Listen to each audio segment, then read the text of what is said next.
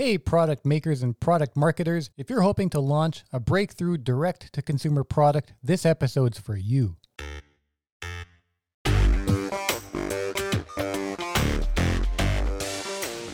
Welcome to Product Knowledge, the podcast about creating and marketing products people truly need. I'm Laurier Mandan, founder and principal of Graphos Product. 35 years ago, Michael Sandine invented a flying disc with a unique cone shape on the bottom that enabled it to spin, balance, and twirl better than any disc on the market. He called it Spin Jammer and went on to sell millions of them in stores like Toys R Us and Walmart. More recently, Michael had a hunch he could repeat that success. From the ashes of two ruined ribeye steaks came his latest invention, a combination griddle and press called SearBQ. With its patented design, SearBQ makes it easy to cook steaks, chicken, seafood, and vegetables in half the time with unmatched consistency and amazing flavor.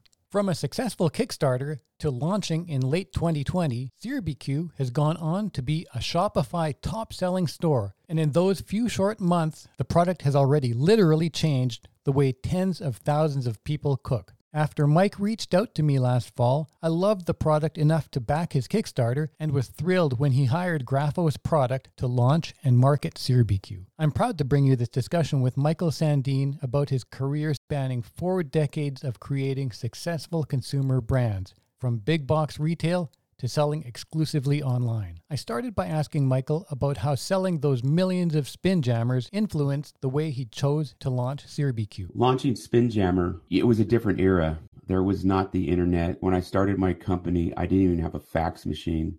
One of the reps called me up and says, Hey, you got to get this new thing called a fax machine. So I went out and bought it. It was the greatest thing ever because the orders came right directly so that's how far back I go. Back then, what you did is you hired a rep group and I hired a national representative. And then you have to make sales calls and go directly to the headquarters of Walmart in Bentonville, Arkansas. And Kmart was in Michigan and so forth, New Jersey for Toys R Us. So you would fly out, you would present your product and you would wait probably two or three months before you hear, and then maybe two or three months more before you got the order. That's the way it was for a good 15, 20 years until the internet came on. Hitting the ground, doing all the hard work of sales taught me a lot of things about people, about business. And then also connecting with manufacturers. We had this product manufactured at three different factories over the course of 35 years. I've been a lot of contact with a lot of manufacturers, so I know how to deal with them. I worked with a lot of companies on packaging. Spinjammer, I thought, was one of the most attractive packages when we introduced it. And so you learn from your mistakes, you learn from the things that are positive, and you build on that. When SearBQ came along, the idea, I knew exactly what to do based on the experience of the 35 years. So it was really easy to bring this product to fruition because of everything I knew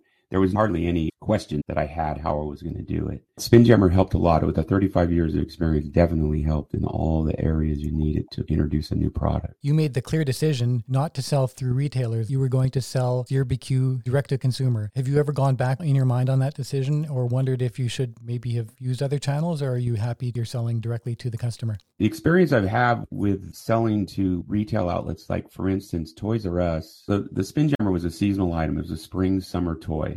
So you get an order in October, you start producing, you ship the product in January, February, and then in Toys R Us case, you do not get paid until June. You have to be a multi-million dollar company to be able to handle all of that, the taking the orders, producing the product, and then holding on until they pay you. So individuals that come up with products, the internet is the greatest thing because you can start selling the product immediately. You bring it in, sell it immediately. People purchase it from you and they pay you up front for the product and then you ship it. So that helps considerably when you're a startup company. The second thing is the costs involved. Internet advertising, it's a cost per click. You can be doing an advertising campaign and it may not pay off. You don't know. On a national level with retail advertising, you're probably right now looking at a million dollar investment if you have to do just a basic spot market advertising campaign. With the internet, it was a no brainer for me I probably wouldn't have brought it to market if it wasn't for the internet because at my age, to start all over and raise funds, the payoff is so far down the road when you go that way that That's why the internet was so attractive and it proved to be a successful way of going. And clearly, you've got an innovator's mind. The idea of SearBQ came to you from a moment when you were cooking a special dinner for your wife and you incinerated a couple of expensive steaks. Most of us would then just go and order takeout, but you turned that disappointment into a breakthrough product. How did your mind make that leap to this amazing griddle and press combination as the solution to burnt steaks? Our family owned a restaurant. My brother is a chef. We kick around ideas we kick around theories and we kind of talked about what if you could cook the top and the bottom sear it at the same time? Wouldn't that lock in the juices? That was brought up many years ago just the concept. Yes when i burnt the steaks i put them on the grill like usually you do but you get distracted. I go inside the phone call comes and then oh the steaks are on. You go outside and there they are. The flames are two feet high smoking. So that's what happened to me. I got up one day and i said i know i can do this. I'm just going to try it I fabricated some prototypes and I brought it to the grill. I got the steaks and it was an experiment for the temperature and the time. And I think about the third time I got the right temperature, the 500 degrees, four minute for medium rare. When I took it off and I put it on the plate and then I tented it like we have in instructions. Once I untented it and cut into the steak, I knew I had it. I knew that was it. And it was easy after that because the results were exactly what I envisioned and it came out great. That was the light bulb effect that went off. But then going forward, it's the design, the look, the feel, everything, the ergonomics. Those are the things we went through phases of development and prototyping before we came up with the exact size, weight, and look of, of the unit itself, the SearBQ. For anybody who hasn't seen the SearBQ,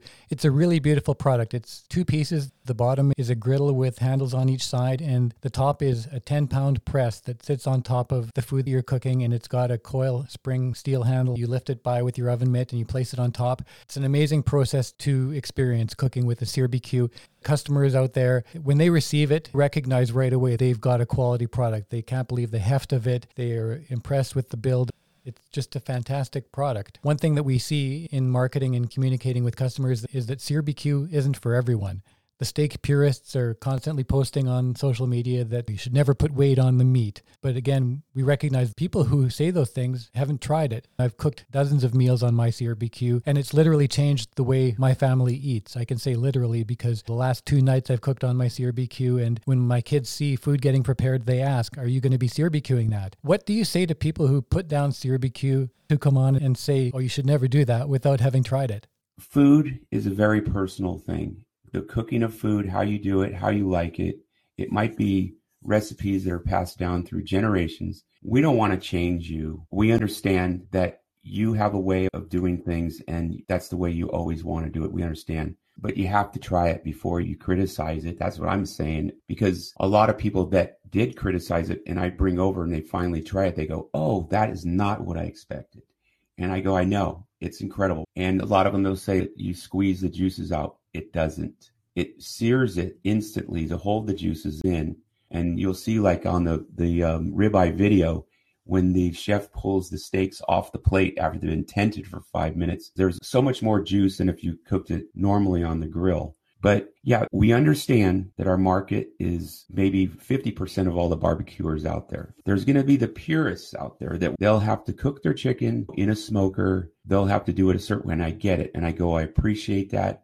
I don't have anything against that. Maybe someday you'll come around and just try it. Maybe somebody will own one and you can see how it works. We know there's a market. There's a lot of people that appreciate the consistency, the flavor, the juiciness, and it comes out exactly the same way every time. And you cannot say that with 50% of the barbecues out there. They're like us. They would go out and burn the chicken and it wouldn't be done on the inside. We've all done that. On the SearBQ, we have it down. It's 400 degrees, 20 minutes. It does it perfectly every time.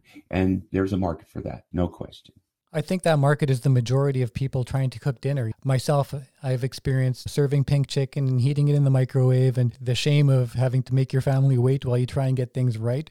With SearBQ, there's that ability to repeat in the engineering of the product. You have that big heavy weight and when you're cooking steaks, the chemical magic and the physics of taking that 500 degree 10 pound weight and putting it on top of a steak and four minutes later what you have with the way that the meat caramelizes and the reaction that you can't get by putting a steak on a hot grill and turning it over and cooking it using the traditional method.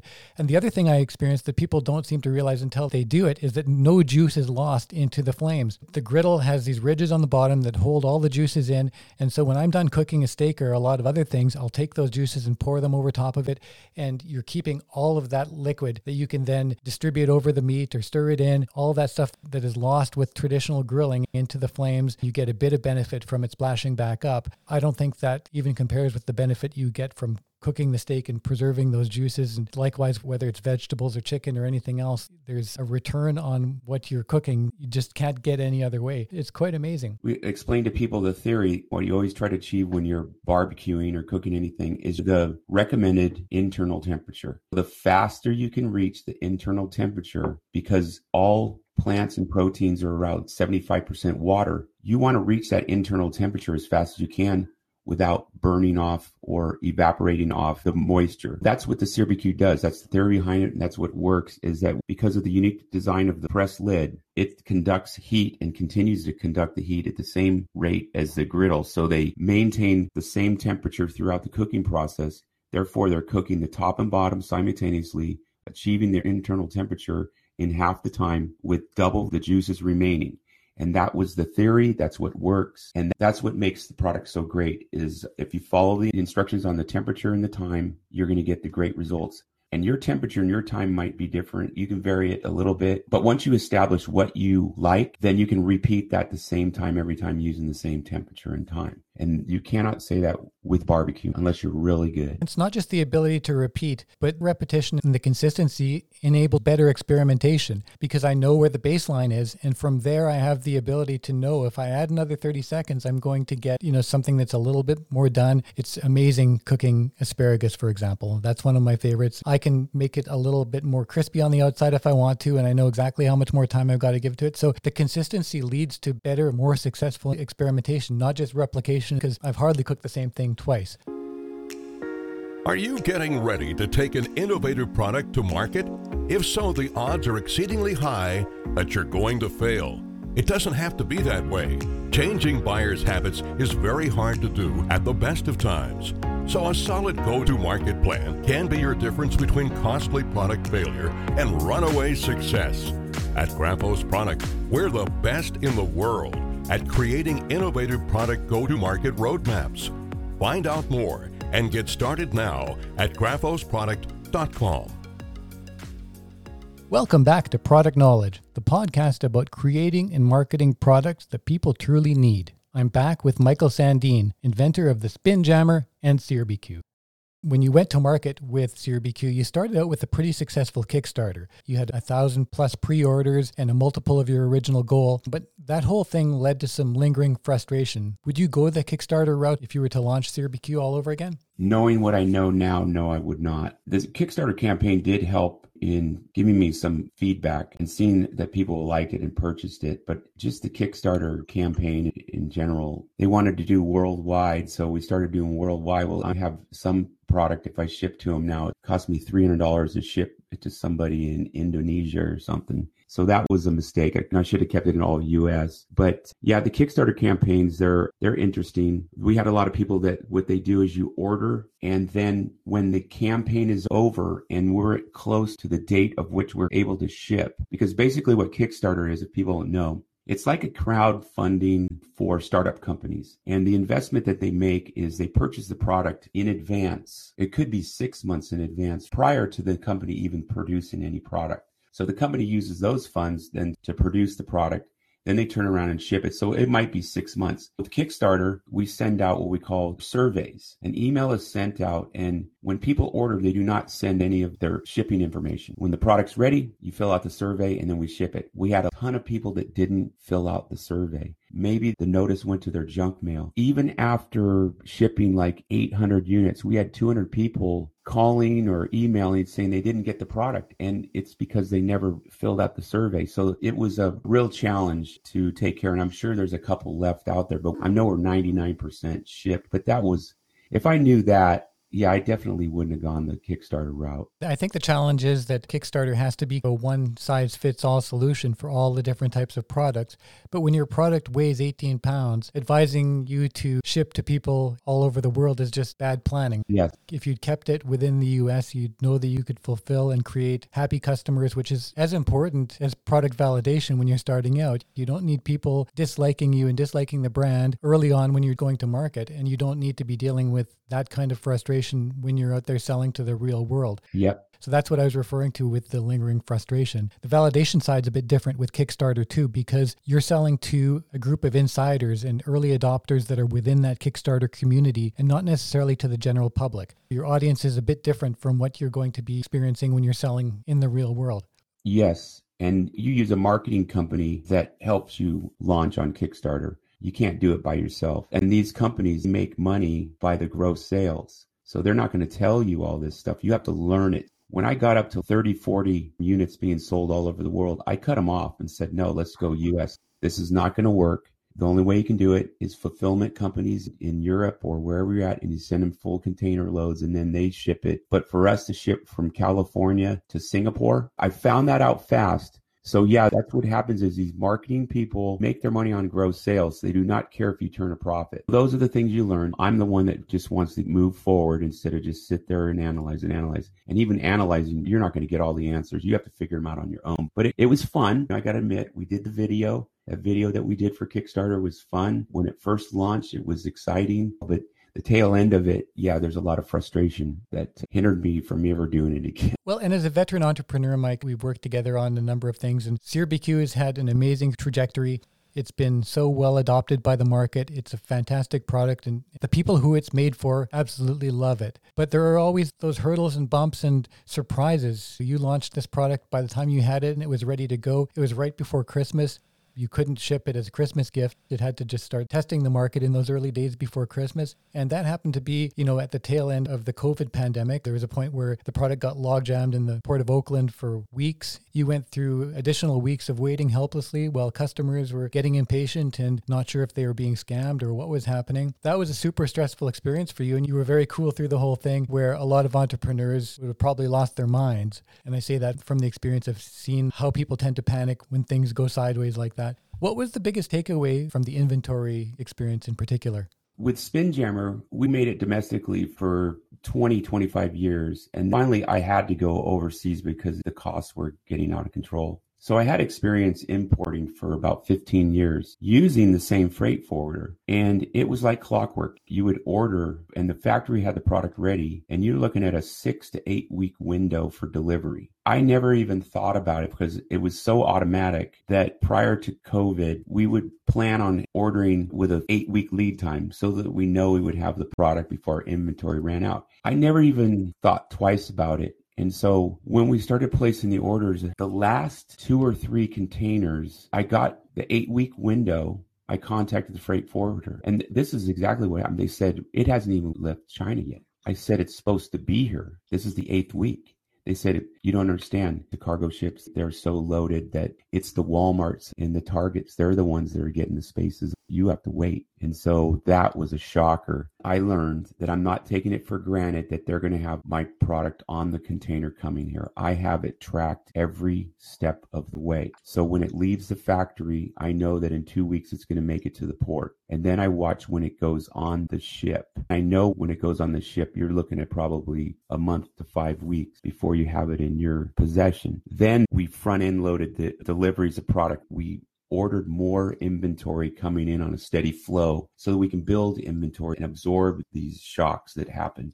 I hope it doesn't happen again, but we can't take that chance anymore. So we'll have a two to three month reserve of inventory in the warehouses now just because of what happened to us on that one shipment. There are a few lessons, right, from what you're saying. One of them is trust no one when it comes to the information they're going to give you in terms of where your product is at. And the other one is to take control of your own inventory. You're creating a warehouse where you can stockpile more of it so that you're always on top of what is happening upstream and preparing your orders in advance so that you're ready to fulfill more quickly. You've done so many things in that half a year that you've been selling SearBQ to make that entire experience better for the customer, to limit breakage because you had an issue where boxes would get dropped by the couriers on one side and handles would break off. So you fix the packaging for that. So many things that you've nimbly tweaked to get to where you are. Yep, you have to constantly review and improve. And there's always things you can improve on. And that's what we're doing. Don't sit back just keep improving and we want to continually add to our product line and our brand. Mike, there's a lot of fear in launching a product because the risks and the costs are so incredibly high and there are all these surprises that we've talked a little bit about. With SearBQ, at what point did you know you had another hit? The first thing that I did is I knew that it had to have the look and feel of something substantial, something that you want to have on your grill. And the second thing is there's a functionality of the lid you have to be able to conduct heat. So the high walls are like fins on a motorcycle in reverse. Rather than expelling the heat, they attract heat. So I knew I needed a design engineer that could come up with a great looking design. You want it to look like a Harley, have that image, that good look, and the functionality. When I sent the concept over to the design engineer, he came back with some drawings and I said, oh my God, that's it. The function's there, but now we have the look, the feel, the structural integrity, everything's great. And so when I saw that drawing, I said, that's the final step right there. Everybody looks for good design and they appreciate it. And I appreciate it. When it came back looking that way, I was excited and I knew we had something. Even before I even tried that version of it, I knew I didn't know it was going to be that much greater than my prototypes in function. But when both of them combined, when we got the samples from the factory, there was no way this was going to fail. No way. I love that you point that out, Mike, because that wasn't the answer that I was expecting. And it's even better because a lot of product makers underestimate the importance of beautiful aesthetic and industrial design in creating a product customers are going to feel a need to own. When someone sees the SearBQ, when they receive it, when they open the box, it looks even better than any photos or video can make it look just because it's so substantial. It's only when you're lifting it and holding it in your hands, people say that's when they recognize the quality. That's when they know they've got something better than they'd hoped.